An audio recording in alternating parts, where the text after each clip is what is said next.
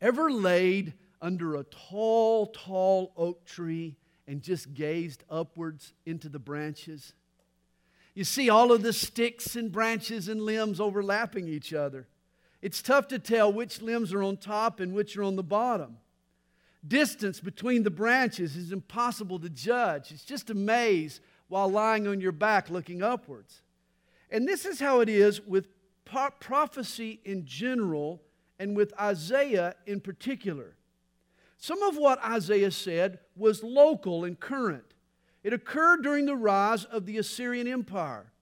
Other aspects of his vision wouldn't be fulfilled for several hundred years when God sent the Babylonians to judge the southern Hebrew kingdom of Judah. Still, a vast portion of Isaiah's prophecy has yet to be fulfilled. Isaiah saw events that won't occur until a time yet future when Jesus returns to earth and establishes his kingdom. And it's these overlapping applications that make the book of Isaiah so tough for us to interpret. In fact, I'm sure Isaiah himself didn't fully understand all that he saw. Isaiah's first prophecy has this overlapping feature. Chapters 2 through 5 is a single prophecy.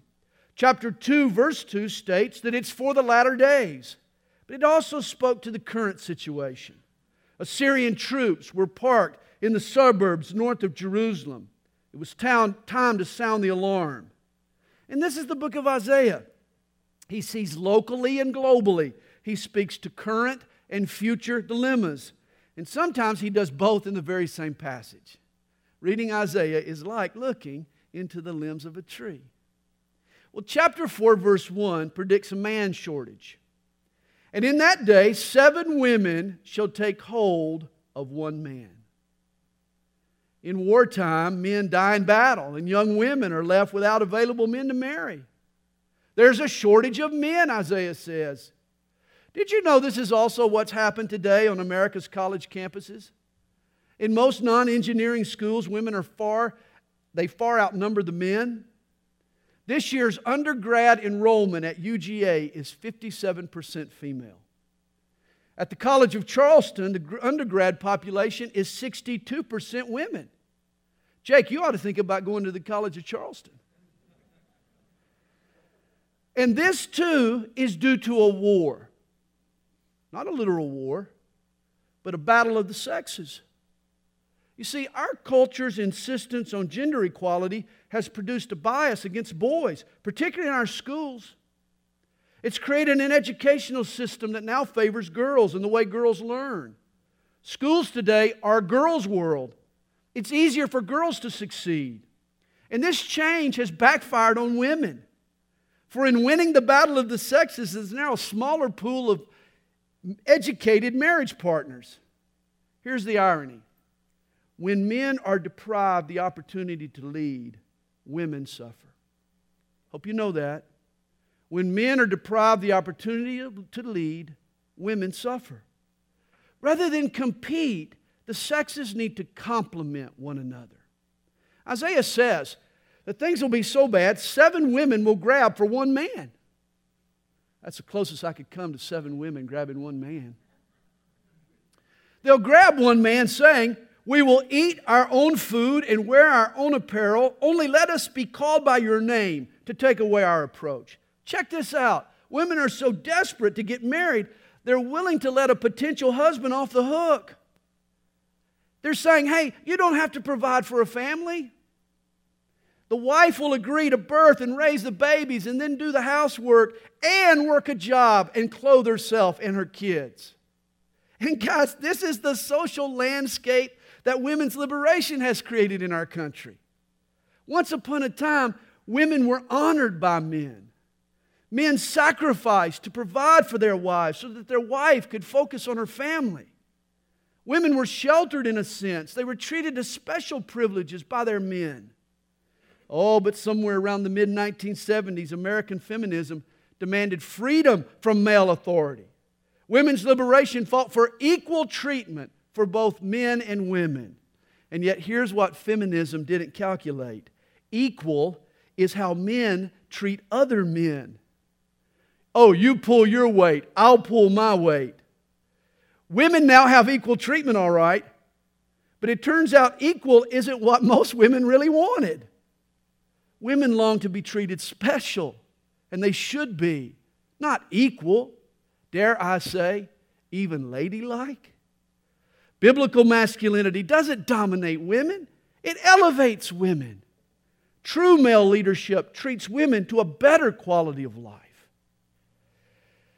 Well, here in verse 2, we're told, In that day, the branch of the Lord shall be beautiful and glorious, and the fruit of the earth shall be excellent and appealing for those of Israel who have escaped.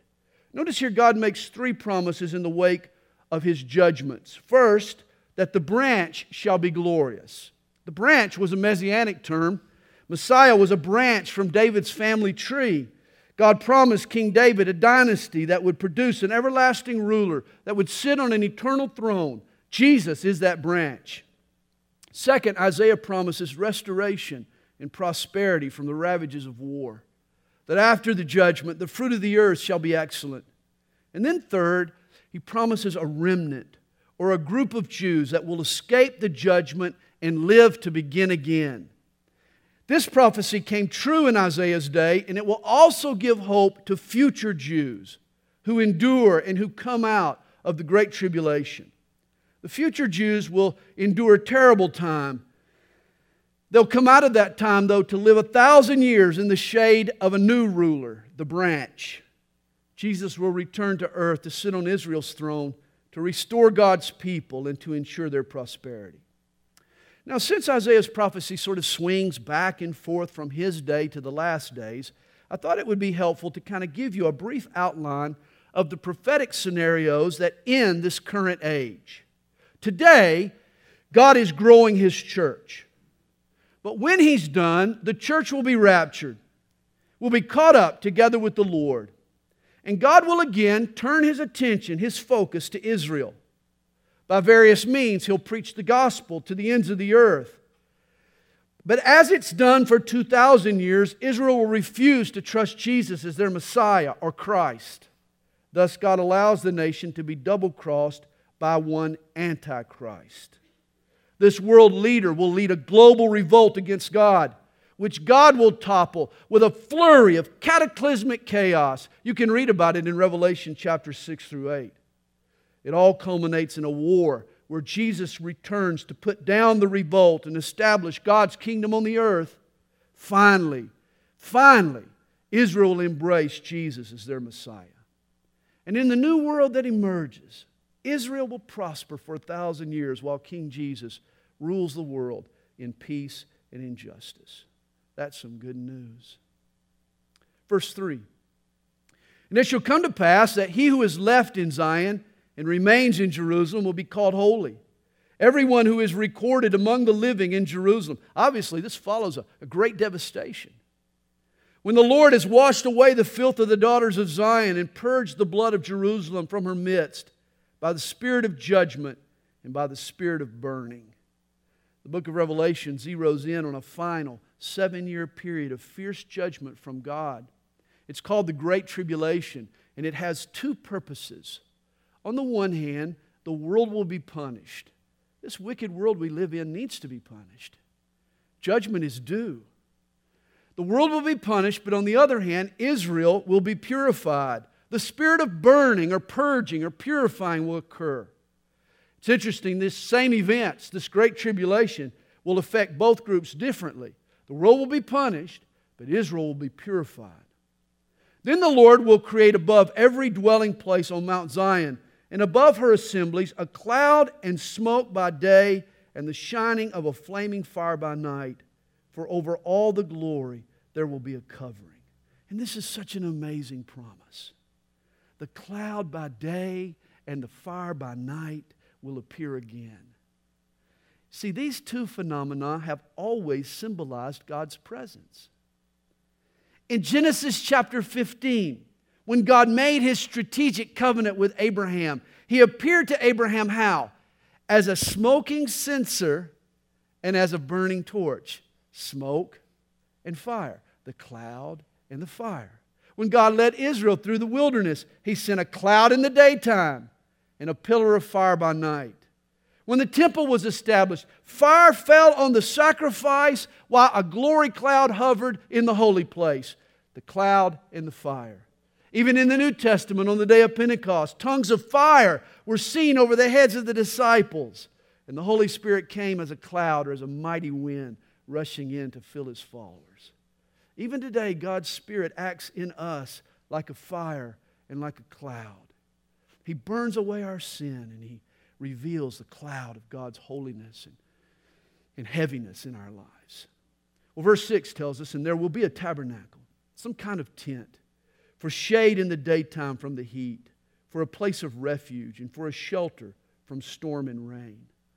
Zechariah 14, verse 16, predicts that in the kingdom age, when Jesus reigns, the citizens of the world will come to Jerusalem to worship him. Apparently, provisions will be made for the crowds, shade from the sun, shelter from the storm.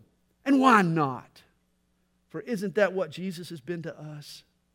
Shade from the heat of the world's trials, shelter from the thunder of this world. It's fitting that he provides the same for all who worship him. Chapter 5 tells us Now let me sing to my well beloved a song of my beloved regarding his vineyard. My well beloved has a vineyard on a very fruitful hill. Here, Isaiah the prophet becomes a poet. He begins to sing a song. He dug it up and cleared out stones and planted it with the choicest vine. He built a tower in its midst and also made a winepress in it. So he expected it to bring forth good grapes, but it brought forth wild grapes. You know, even today, vineyards dot Jerusalem's hillsides. In the Old Testament, the grapevine was a symbol for the nation. The temple doors were actually carved with different grapevines, golden vines. Why? Well, a vine is a symbol of joy. And this is what Israel was supposed to bring to God great joy. This is why God plowed and planted and weeded and watered and spent so much time and effort cultivating his people Israel. He wanted to produce good grapes, but instead, Israel yielded only wild grapes. Verse 3 And now, O inhabitants of Jerusalem and men of Judah, judge, please, between me and my vineyard. What more could have been done to my vineyard that I have not done in it? Why then, when I expected it to bring forth good grapes, did it bring forth wild grapes? The vineyard's failure was not God's fault. He had done all he possibly could. He had tended and cultivated and watered and weeded. The people had sinned and rebelled against God.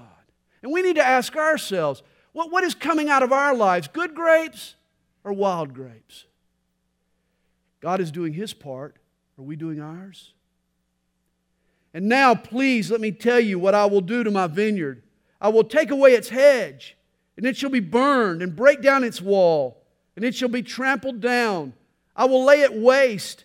It shall not be pruned or dug, but there shall come up briars and thorns.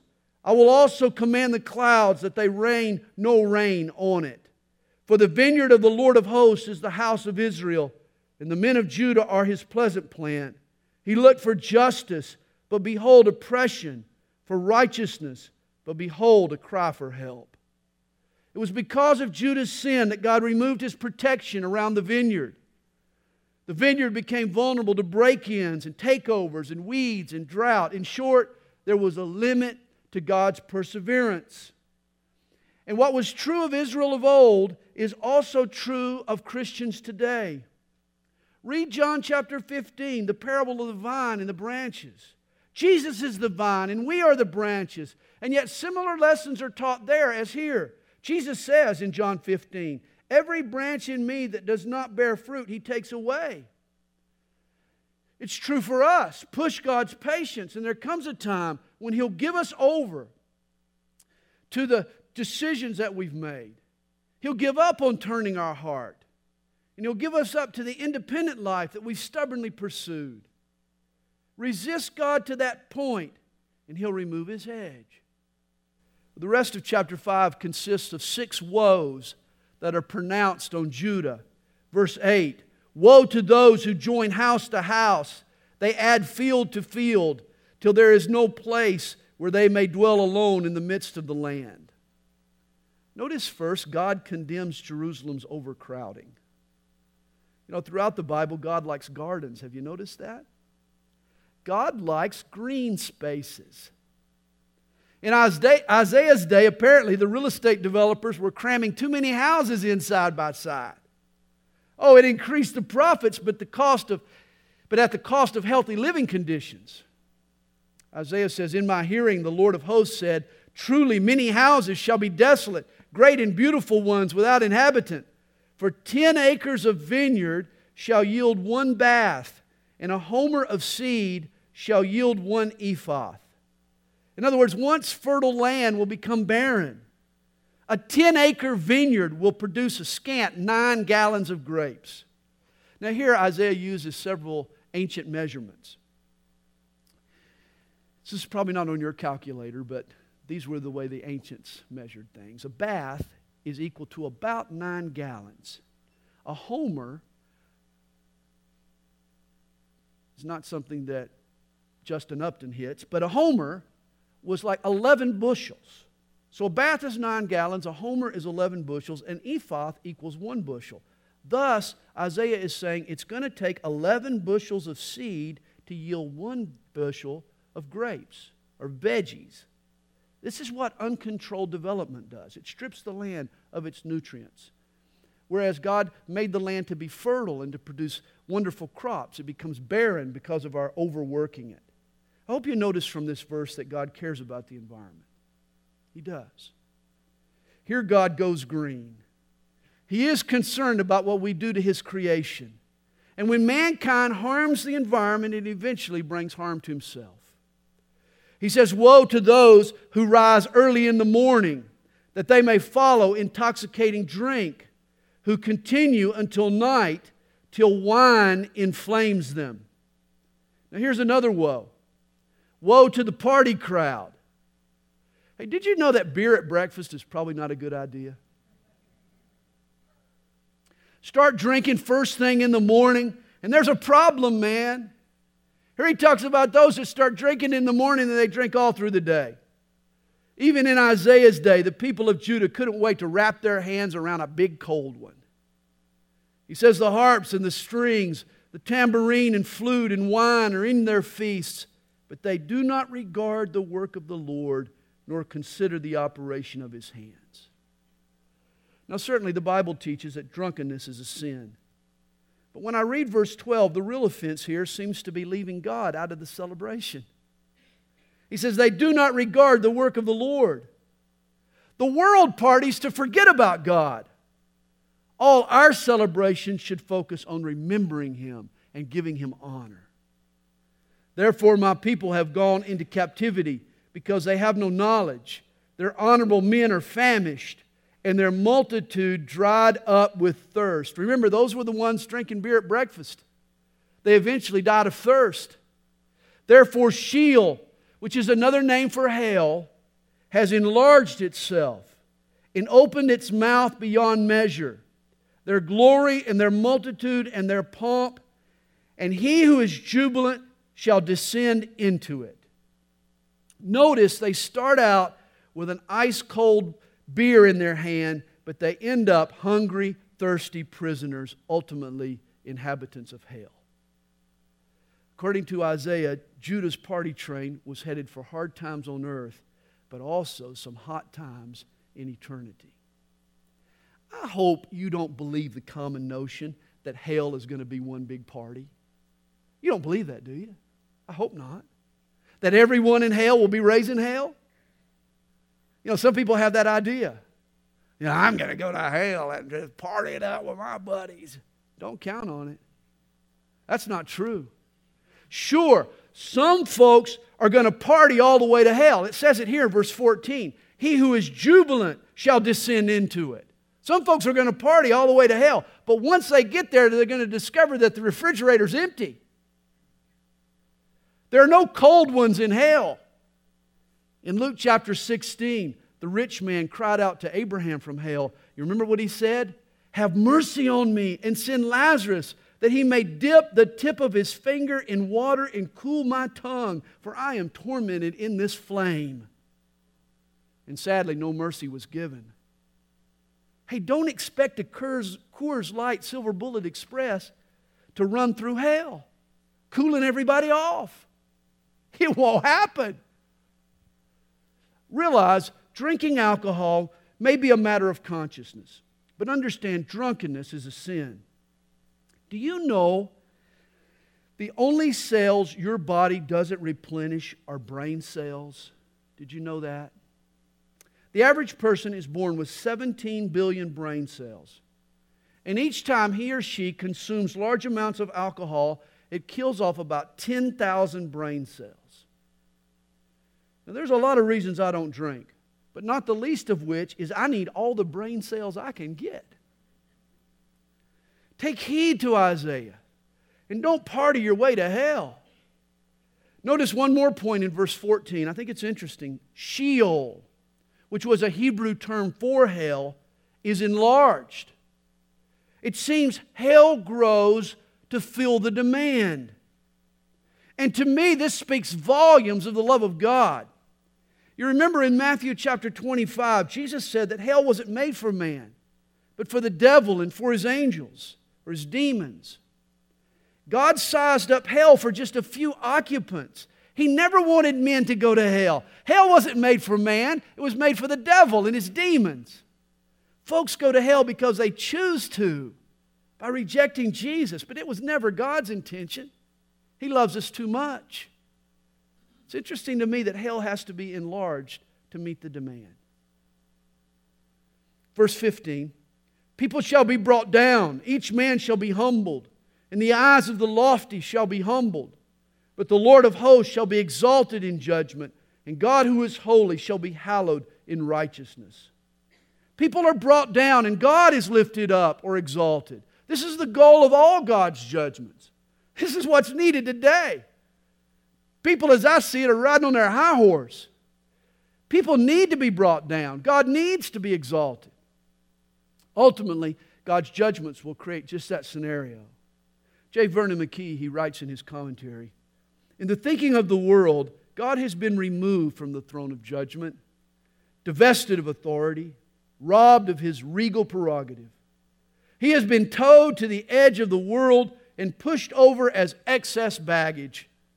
He is characterized as a toothless old man with long whiskers, sitting on the edge of a fleecy cloud with a rainbow around his shoulders. He is simple, senile, and sentimental. He does not have enough courage or backbone to swat a fly or crush a grape. His place is in the corner by the fireplace where he can knit. This is the world's concept of God. But this is not the God of the Bible. It's not the God that we read about in Isaiah a God of swift judgment.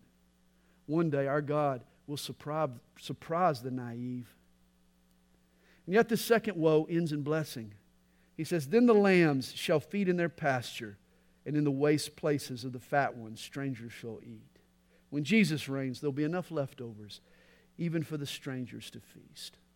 Here's a third woe Woe to those who draw iniquity with cords of vanity and sin as if with a cart rope. In other words, Judah was prideful. They thought they could sin and not be caught. They drew iniquity with cords of vanity. Verse 19 finishes quoting them that say, Let him make speed and hasten his work that we may see it. And let the counsel of the Holy One of Israel draw near and come that we may know it. In other words, if God is going to judge us, let us see him do it now. They're baiting God, they're taunting God. They've reveled in their sin and they've mocked God. And isn't this what modern man is doing today? It was Francis Schaeffer who said, What marks our generation, it's the fact that modern man looks to the universe and thinks nobody is home. Isn't that how people live today? They think nobody's home, that they're all alone, that there's no one to whom they're accountable. People who think that are in for a huge shock one day. Verse 20 is a woe for modern times. He says, Woe to those who call evil good and good evil, who put darkness for light and light for darkness, who put bitter for sweet and sweet for bitter. Men will rewrite the moral code. And isn't this what's happened today? Tolerance for homosexuality is now the virtue. Any opposition is now bigotry. Pornography is now freedom of expression. Modesty is repression. Abortion is the right to choose. Pro life is an oppression of women. Hooking up, casual sex is a rite of passage. Virginity, purity is now dysfunctional. Anti Christian rhetoric is protected by the First Amendment. Biblical teaching is now hate speech. As Isaiah said, evil is called good and good evil. It's coming true before our very eyes. Morality today has been turned topsy turvy. Cultural norms and mores are being rewritten today. But just realize it's the devil holding the pen in his hand, not God. Reminds me of the music teacher who picked up a mallet and struck a tuning fork. He said to the class, Here's the good news. That's an A. It's an A today. It was an A 5,000 years ago. It will be an A 10,000 years from now. The soprano upstairs sings off key. The tenor across the hall flats on his high notes. The piano downstairs is out of tune. He hit the tuning fork again.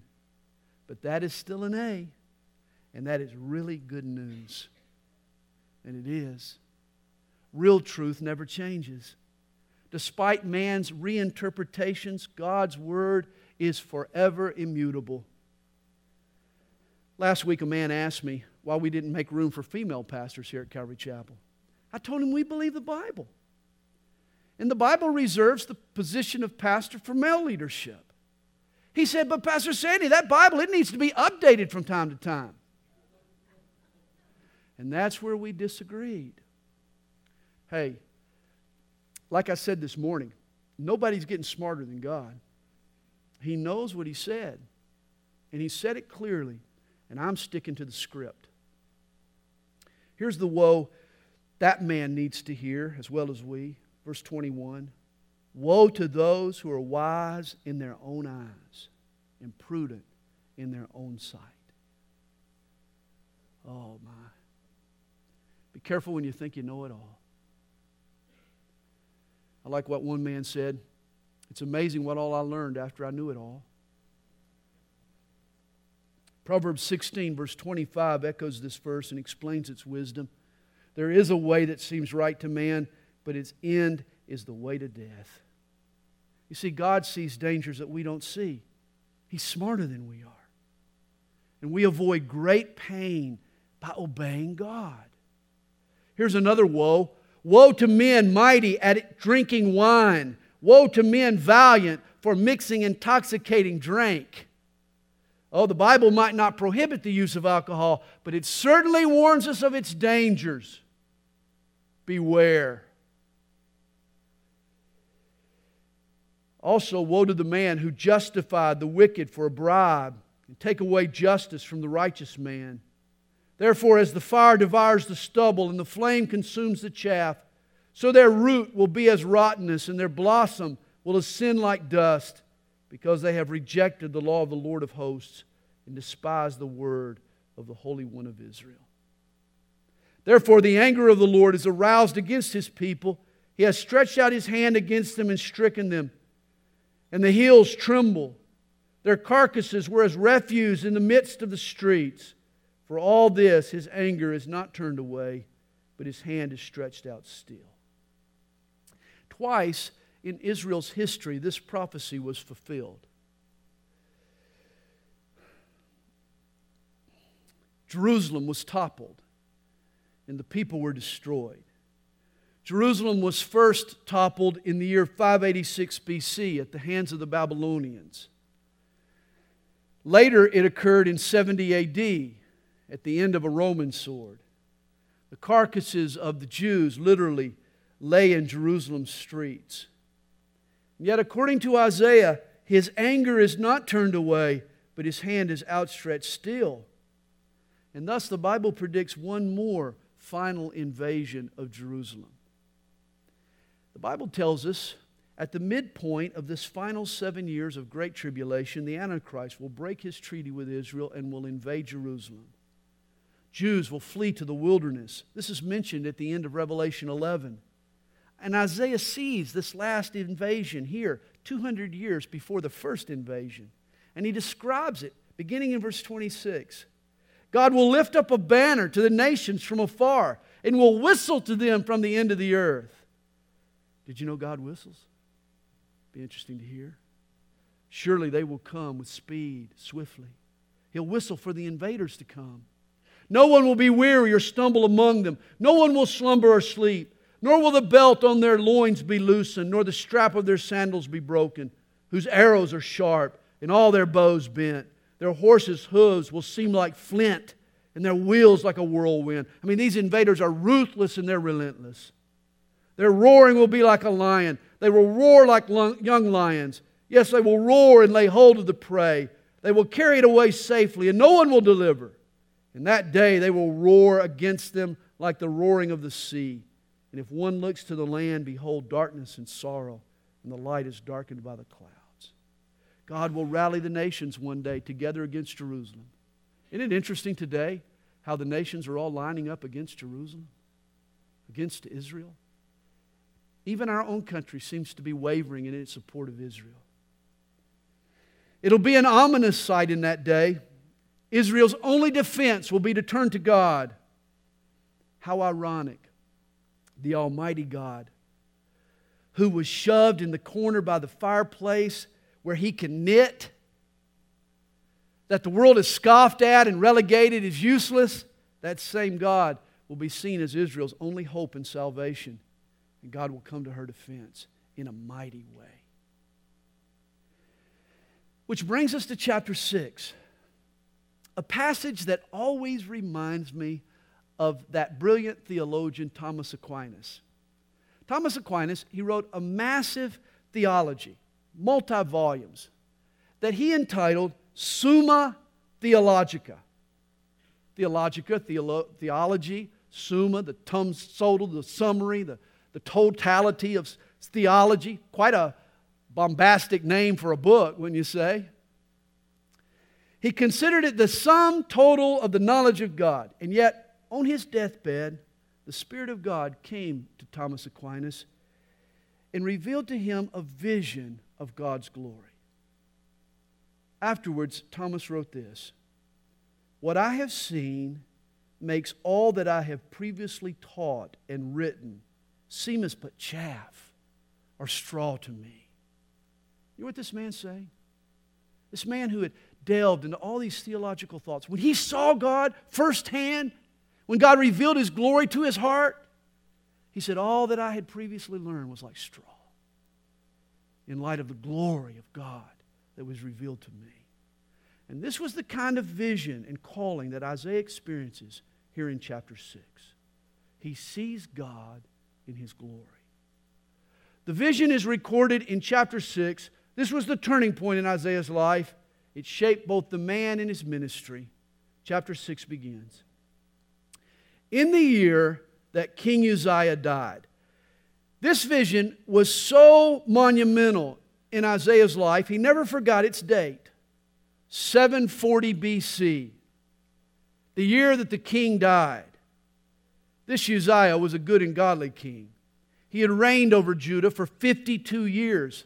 Tradition suggests that Isaiah was his younger cousin. He had never known, Isaiah had never known life without Uncle Uzziah. The king was Isaiah's mentor, a spiritual dad, you could say. Their relationship was similar to the bond between Moses and Joshua, or maybe Paul and Timothy. But now, Uzziah has died. Uzziah is gone. Isaiah had lived his whole life in the shadow of King Uzziah, this godly king. But now he finds himself on his own. And we've all experienced this at some point, haven't we? Well, if you haven't, you will. It occurs when you leave home and the support of your parents, or when you're separated from a Christian friend that you used to lean on and trust in, or when a spiritual mentor moves on or even passes away. I'll never forget speaking to a mentor of mine about the calling that God had placed on my life to start a church. I wanted to know what he thought about the idea, and he wisely refused to answer. I'll never forget, he said, Sandy, there comes a point when we all have to listen to God for ourselves. And it's true. When there's no one left but God, for the first time you learn that God is enough. This is exactly what Isaiah learns in this chapter. It was time for Isaiah to dial God direct. It was time for him to come out from under the shadow of the king and forge a first-hand relationship with God. Once Uzziah was out of the picture, Isaiah says in verse 1 I saw the Lord sitting on a throne, high and lifted up, and the train of his robe filled the temple. He saw God's sovereignty. He is sitting on a throne. He saw God's splendor. He is high and lifted up. He saw God's superiority. His train filled up the whole temple. In the Hebrew, this word train is translated shul, or is from the word shul, which refers to the hem or the fringe or the border at the bottom of a robe. Understand, in antiquity, the hem of a garment represented the authority of the person who was wearing the robe. And this is why the priests in the Old Testament, they had special embroidery around the hem of their robes. It marked their, their priestly uh, calling. David, you remember, insulted Saul by how? By clipping off the hem of his robe. It was an insult to his authority. In Ezekiel 16, verse 8, God makes a covenant with Israel by covering her with the hem of his robe. Boaz proposed to Ruth by taking her under his wing, or literally by bringing her under the corner of his robe, bringing her under his authority. Recall the woman hemorrhaging from blood. She received healing by mustering the faith to reach out and grab the hem of Jesus' robe. In other words, she was touching his authority. And now, when Isaiah sees the train, the hem of God's robe, he sees that it fills up the temple. He realizes that God's sovereignty and his splendor and his superiority are unsurpassed. This God is even greater than he thought. Verse 2 tells us And above the throne stood seraphim. Each one had six wings. With two he covered his face, with two he covered his feet, and with two he flew. Now, there are two types of varieties of angels mentioned in the Bible there are cherubim and there are seraphim. And both types are found around God's throne. The word seraphim means burning ones. And apparently, these seraphim have six wings.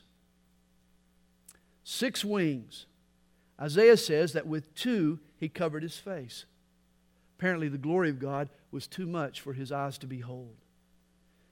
With two, he covered his feet. The angel was too humble to stand before God's presence. And with two, he flew. He stayed suspended in the presence of God. It represented his constant worship and his tireless service. And Isaiah hears these angels. And one cried to another and said, Holy, holy, holy is the Lord of hosts. The whole earth is full of his glory. The word holy means set apart, it speaks of God's uniqueness. Hey, when we say that God is love, we say one thing. But when we say that God is holy, we're saying that He loves like no one else loves. When we say that God is faithful, we're saying one thing. But when we say that He's holy, we're saying that He's faithful like no one else is faithful. A holy God is in a class all by himself. No one else compares. God is a cut above. In fact, infinite cuts above. And notice the angels here, they cry out three times Holy, holy, holy is the Lord of hosts. That's no doubt a reference to the triune nature of the one true God the Father, the Son, and the Holy Spirit. Verse 4 And the posts of the door were shaken by the voice of him who cried out and the house was filled with smoke. Isaiah beheld God's sovereignty, his splendor, his set apartness, and now he feels God's strength. God just twitches a muscle And now all of a sudden, heaven shakes. The house of God fills with exhaust from his infinite glory. In verse 5, Isaiah speaks up. So I said, Woe is me. You'd think Isaiah would say, Wow. Instead, his reaction is, Whoa. You see, up against God's glory, all we can focus on is our own sin and slackness. And this is why he cries out, For I am undone. Isaiah's life is like an unmade bed in the morning.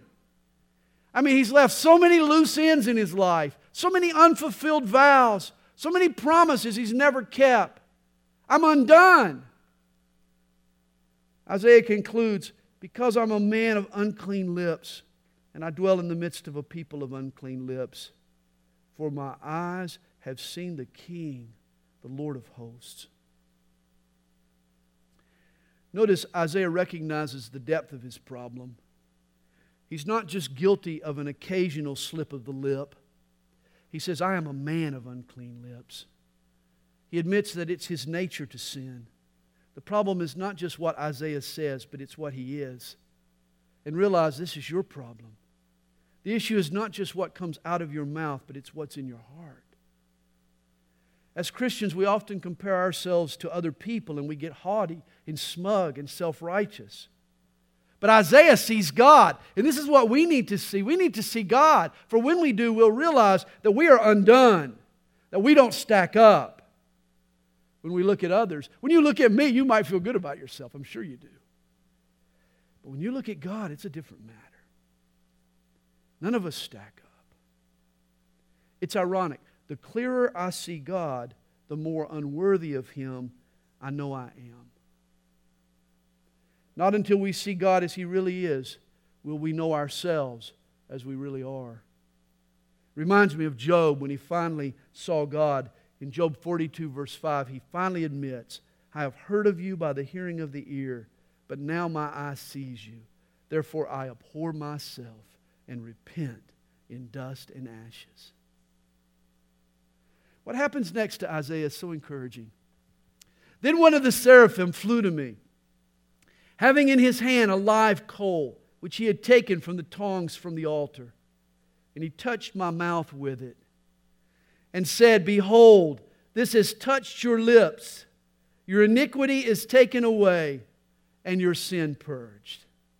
Realize what happens here. This is an example of amazing grace. Hey, the posts of heaven are shaking, the angels are singing, the house of God is smoking. But when Isaiah confesses his sin, all of heaven suddenly comes to a standstill. God calls off the praise to himself in order to purge someone's sin. Do you realize? God calls off the praise in order to cleanse one poor sinner. Isn't that encouraging to you? That God cares that much about us? That when he repents, he rushes to cleanse us and forgive us? God sends an angel with a coal from the altar to burn out Isaiah's impurities. You know, we all want to be touched by God, don't we? But usually we mean we want to be warmed and comforted and inspired and encouraged and strengthened. But notice God's first touch in Isaiah's life was to purify him. And this is the touch that we desperately need the purging touch, the purifying touch. This is the first way God touches our lives. This is what He wants to do in us. And God knows just the right place to put the coal. He knows the exact spot in your life that needs to be singed and purified. I had a doctor's appointment one time, and Kathy had noticed a mole up here, right next to my neck, right here on my shoulder here. And she said, You really need to get that checked out and, and have the doctor just take that off while you're there. And so um, I did. I, I went to the doctor, had the procedure done, came back home. Kathy says, Did you get the mole taken off? And I said, Oh, yeah, honey. I said, uh, Let me show you what it looks like. And I, I said, Look right over here where, where he burned it off. She said, Wait a minute. She said, That's not the right mole. The mole you were supposed to have taken off was over here on the other side. I'd shown the guy the wrong mole. Had him take off the wrong, the wrong mole.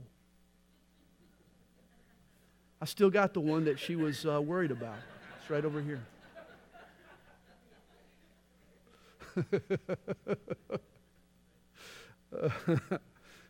but understand, God doesn't make those mistakes. He is an exact surgeon. Isaiah's vision teaches us a truth that many people overlook about God's forgiveness. His pardon is both judicial, but it's also effectual. Oh, yes, when we're forgiven, God tinkers with the heavenly ledgers. Our crimes are taken off the books. But God's pardon also impacts me personally. In my heart of hearts, it purges me. It actually removes my blemishes and my impurities. He cuts out that sin from my life. Once Isaiah is cleansed, he's in a place now where he can hear God speak. And he writes, Also, I heard the voice of the Lord. You know, so often I'm asked, Pastor Sandy, how can I hear God speak? And the answer is simple you can't miss God's voice when your heart is right toward Him. It's sin that creates static on the line between us and God. Once Isaiah is purged of his sin, now he hears God clearly. Christians think they need to strain and extend great effort to hear God. It's a, I think it's a lot easier than that. Just get your heart right. Deal with the specific sin. Let God singe and touch that part of you that needs to be singed. And the voice of God will come in loud and clear. And soon, as soon as the angel touches Isaiah's lips with the coal, he immediately hears God saying, Whom shall I send, and who will go for us? Notice here the Lord refers to himself in the plural, us. I think it's another reference to the Trinity. And then Isaiah tells him, Then I said, Here am I, send me. I like how Isaiah volunteers without the slightest hesitation. Here I am, Lord, send me.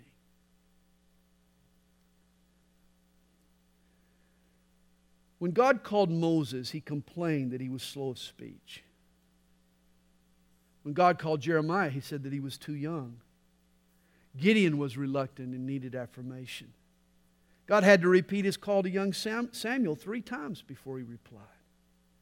But Isaiah overhears God's talking to himself Whom shall I send? God doesn't even speak to Isaiah directly. Isaiah just finally gets to the place where he can hear God. And he overhears the Lord asking, Whom shall I send? And Isaiah is quick to jump up and he shouts out, Here am I, Lord, send me. I love that. This is kind of the verse that God used in my life to confirm his calling on me to be a pastor. Because this is how it happened in my life. When I finally got right with God and he finally, I finally surrendered to his purging and allowed him to do his work in my heart, suddenly things that, that I had wondered about were suddenly clear. I could hear God speak all of a sudden. And I heard him say the same thing Who will I send? Who will go for us? And I jumped up and said, Here, my Lord, please send me. And in verse 9, and God said to Isaiah, Go. Go. Realize God's word to all of us is go. God desires for us to be his hands and his feet in a needy world. He wants us to be his mouthpiece and to trumpet his truth. But before we go, there's first a woe. A woe is me. None of us are fit to be used by God until we first have been broken of our pride and purged of our sin. This is why we all need a fresh, new vision from God. Again in verse 9, and he said, Go and tell this people, keep on hearing, but do not understand. Keep on seeing, but do not perceive. Now it's interesting, you and I have been given good news to share, but Isaiah had a tougher message his audience would never really understand nor appreciate his prophecies. God gives him a most unpleasant task. He says that his ministry will make the heart of this people dull and their ears heavy and shut their eyes, lest they see with their eyes and hear with their eyes and understand with their heart and return and be healed. Sometimes my ministry shuts people's eyes, but not deliberately. it's usually your fault. You should have gotten more sleep the night before. But here, Isaiah, his ministry is to deliberately shut people's eyes, lest they see, shut their ears, lest they hear. Rather than open the eyes of his people, God is going to use Isaiah to harden his people's hearts. And at times, God will use us in similar ways. You know, we glory when God uses us in our message to open blind eyes, but at times, He uses our words to harden stubborn hearts. Did you know God can employ you to open eyes or to shut eyes? To open ears or to plug ears? To turn hearts or to sear hearts? To bend knees or to bow necks?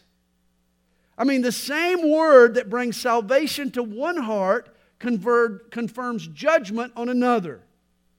Isaiah's ministry, sadly, was not intended to deliver Judah and Jerusalem, but to prepare them for judgment, to harden their hearts and their stubbornness. Afterwards, later, once the judgments have been rendered, Isaiah will come again and supply them with hope to start over. To prove how unpopular Isaiah's ministry ended up being in the eyes of his contemporaries, tradition says that the prophet was actually sawn in half by the wicked King Manasseh. Isaiah died a martyr's death. Hebrews 11 lists the Old Testament people who gained God's approval through their faith. And in verse 37 it reads, They were sawn in two. That's a reference to Isaiah. One other point here modern day critics have tried to do to the book of Isaiah what Manasseh actually did to the prophet himself. They've tried to dismember this book. Because the scope of Isaiah's prophecies are so sweeping and what he predicts is yet future, liberal critics who doubt the Bible's supernatural origin have tried to deny Isaiah's authorship. They theorize that the book was written by two or three men scattered across centuries. Supposedly, according to the liberal theologians, one Isaiah wrote the first half of the book, whereas another Isaiah wrote the second half of the book. They say it's impossible that one author could have foretold the future so accurately. But this theory, this nonsense, is easily refuted. John chapter 12, verses 37 through 41, is a summary of the ministry of Jesus. And in this passage, Jesus quotes twice from Isaiah. First, he quotes from Isaiah 53, verse 1 a verse that the critics claim was written by the second Isaiah. Yet in the very same passage, John quotes our text here, chapter 6, verse 10, what critics claim was written by the first Isaiah. But then listen as John prefaces verse 39. He says, Isaiah said again.